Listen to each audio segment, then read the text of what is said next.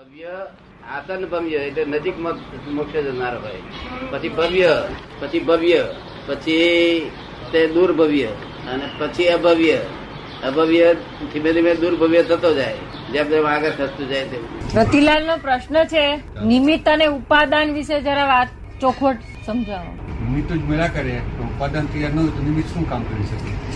એમનું એમનું પૂછવાનું એમ છે કે જો ઉપાદાન તૈયાર હોય, તો નિમિત્ત એની મેળે મળી જાય. અને ઉપાદાન જો મળ્યા કરે અને નિમિત્ત અરે નિમિત્ત જો મળ્યા કરે, અને ઉપાદાનની જો તૈયારી ના હોય તો પછી નિમિત્ત શું કરે? એ બધી વાતો બધી કરી લખેલી છે ને એ વાતો કરેક્ટ નથી. કરેક્ટમાં એક જ વસ્તુ છે કે નિમિત્તની જરૂર. અને ઉપાદાનની જરૂર ખરી પણ ઉપાદાન ઓછું હોય તો નિમિત્ત હોય તો ઊંચું થઈ જાય. ઉપાદાન તો બધું બહુ લોકોનું બહુ ઊંચું ઉપાદાન છે. આપણા આચાર્ય મહારાજ કરતા વધારે ઊંચું ઉપાદાન છે. પણ શું કરવાનું? નિમિત્ત ના મળે એટલે શું કરવાનું? ઉપાદાન કેવું હોય કે આ ભ્રાંતિ ને ભ્રાંતિ જાણે ત્યાંથી ઉપાદાન શરૂઆત થાય છે. આ જગત ભ્રાંતિ સ્વરૂપ છે એને ભ્રાંતિ નો ભાન થાય ત્યાંથી ઉપાદાન શરૂઆત થાય બાર ફોરેન વાળા ભ્રાંતિ છે એવું ભાન નથી. શું નથી? આ ભ્રાંતિ છે એવું આપણા લોકોનું ભાન હોય છે કે નથી હોતું? છે. અને ફોરેન વાળા તો એ ભ્રાંતિ છે એવું ભાન નથી હોતું.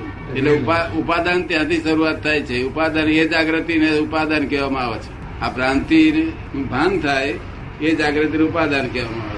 છે. ભ્રાંતિનું. એ જાગૃતિ વધતી વધતી વધતી વધતી થાય, તો એટલે નિમિત્ત એને મળી આવે. તો અને ઉપાદાન, એ તો એટલા માટે કહેવા માંગે છે ઉપાદાનનું કે ઉપાદાન જો નિમિત્ત ને ઉપાદાન તું અજાગ્રત રાખીશ, એટલે તું જોખું કહીશ, તો તારું કામ નહીં થાય એવું કહેવા માંગે છે. શું કહેવા માંગે છે? ઉપાદાન. પણ નિમિત્ત પુસ્તકો, શાસ્ત્રો, બધું આ જગત નિમિત્ત જ છે. એટલે પુસ્તકોની જરૂર જ્ઞાનીની જરૂર ગુરુવરી જરૂર. જો ઉપાદાન તો હોય છે પણ આ સ્કૂલો ના હોય માસ્તરો ના હોય છે ભણે ભણે છે રીતે? તમે સમજ પડી ને? એટલે સ્કૂલો માસ્તરો બધાની જરૂર. આપણે શું કહેવાનું મુખ્ય આશય શું છે? નહીં ખાલી બધાને સમજવા માટે ખાલી સમજવા માટે. દાદા એમના એમના કહેવામાં ને આપણામાં થોડોક ફેર એ છે. કે એમ કે છે કે ઉપાદાન હોય એટલે ઓટોમેટિક નિમિત્ત આવે જ. તો આપ એમ કહો છો કે ઉપાદાન ઘણાને છે અને નિમિત્ત નથી મળતું? ઘણા ને એટલા બધા હું તો હાઈ લેવલ નો છે. તો પણ એને નિમિત્ત નથી મળતું નથી. હા તો પછી એનો કોન્ટ્રાડિક્શન થયું ને? નિમિત્ત મળતું જ નથી. સમજ ને? એટલે આ તો એડજસ્ટમેન્ટ શબ્દ કોઈ કોઈ લીધેલો છે. કે ઉપાદાન હોય નિમિત્ત આવી જ મળે. એ એડજસ્ટમેન્ટ કોકનું દાદા કોકનું કે છે ઉપાદાન છે નિમિત્ત નથી એવા ઘણા ઉપાદાન વાળા છે એટલું કોન્ટ્રાડિક્શન આવ્યું ને સિંધુ. કોન્ટ્રાડિક્શન હા. નિમિત્ત મળવું મુશ્કેલ છે. ઉપાદાન તો બહુ લોકોને છે. આપણે હિન્દુસ્તાન એટલા બધા લોકોના ઉપાદાન છે. પણ નિમિત્ત મળવું મુશ્કેલ છે. દુર્લભ છે. શું છે? એટલે કૃપા એનો અર્થ એ થયો કે ઉપાદાન હોય તો ઓટોમેટિક નિમિત્ત મળી જાય એ વાત સાચી એવું નથી નથી. એવું નહીં. હા તો પછી એ એક્ઝેક્ટ થવું જોઈએ ને. ઉપાદાન હોય ઘણા માણસો પડે તો ઉપાદાન એટલું બધું ઊંચું છે પણ એમને નિમિત્ત નહીં મળવાથી ભટક ભટક કરે છે. ધર્મસભામાં આપણે જે ધર્મસભામાં બી જે એવા જેવા નિમિત્ત મળ્યા છે આપણે છતાં અહીં રખડીએ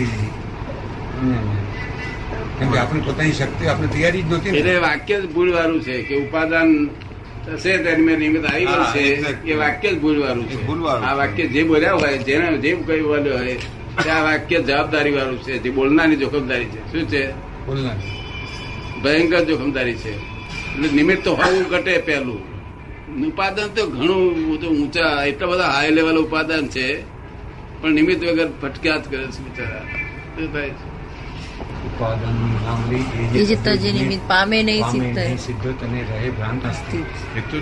કે છે. તો તો તો તો પણ અહીંયા લાગવગ વગર એનો ઉકેલ આવતો નથી. હા. તો કે જ છે ને? લાગવગ એ લાગવગ એમાં એમાં નિમિત્ત આવે છે. શું થાય છે? એટલે આ જે જવાબદારી વાક્ય છે કે ઉપાદાન હશે તો નિમિત્ત આવી મળશે એટલે પછી એનું ગુઈ રહેવાનું કહેવા માંગે છે. શું કે છે? હા. એનો અર્થ એ થયો કે ઉપાદાન હોય તો પણ જો નિમિત્ત ન મળે તેને ઉપાદાન નથી. ઉપાદાન નથી. એમ થઈ ગયું. ઉપાદન નથી એવું આપણે ના કહેવાય. નહીં એના એ એ થિયરી ઉપર તો એમ થયું કે ઉપાદન હોય.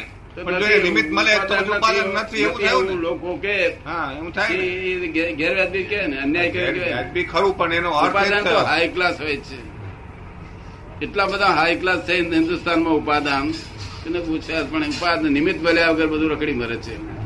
નિમિત્તનો શાસ્ત્રો નથી મળ્યા મોક્ષ. મોક્ષે જવાના શાસ્ત્રો ભેગા થતા નથી. મોક્ષે જવાના જ્ઞાની પુરુષ મળતા નથી. એ બધા સાધનો ભેગા થતા નથી એ નિમિત્ત જેને કહેવામાં આવે. ત્યારે વગર ભટેક ભટેક કરે છે.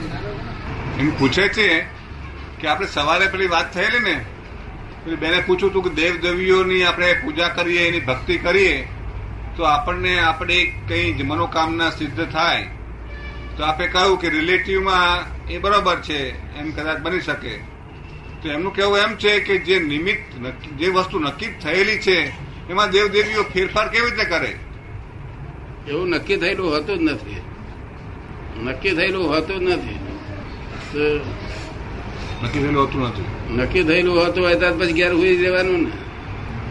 એટલે પુરુષાર્થ નક્કી કરવાનું. એટલે પુરુષાર્થ કરવાનો રહે છે એમ કે છે. ભ્રાંતિમાં ભ્રાંત પુરુષાર્થ. અને જ્ઞાન થયા પછી પુરુષ પુરુષ સાચો પુરુષાર્થ. બે પુરુષાર્થની જરૂર છે. એમને એમ સુઈ રહેવાનું નથી. પછી માતાજીની સેવા કરતો હોય તો તે ફળ મળે અને એના રિલેટિવ ફળ મળે. પણ જે એ લોકોને ભક્તિ કરે માતાજીની દેવીની તો એનું વ્યવસ્થિતમાં ફેરફાર થાય. એનો અર્થ એ થયો ને? એનો જે વ્યવસ્થિત ફેરફાર થાય. વ્યવસ્થિત ફેરફાર થઈ શકે એમ છે જ નહીં. એનો અર્થ એ થયો કે વ્યવસ્થિત આવું આવવાનું હતું એટલે દેવદેવીની પૂજા કરે છે. બસ બસ. એવું થવાનું હતું એટલે પૂછ્યું એને. એ નિમિત્તિક બને છે પછી. નિમિત્ત હા પણ વ્યવસ્થિત લાવનાર પોતે જ છે.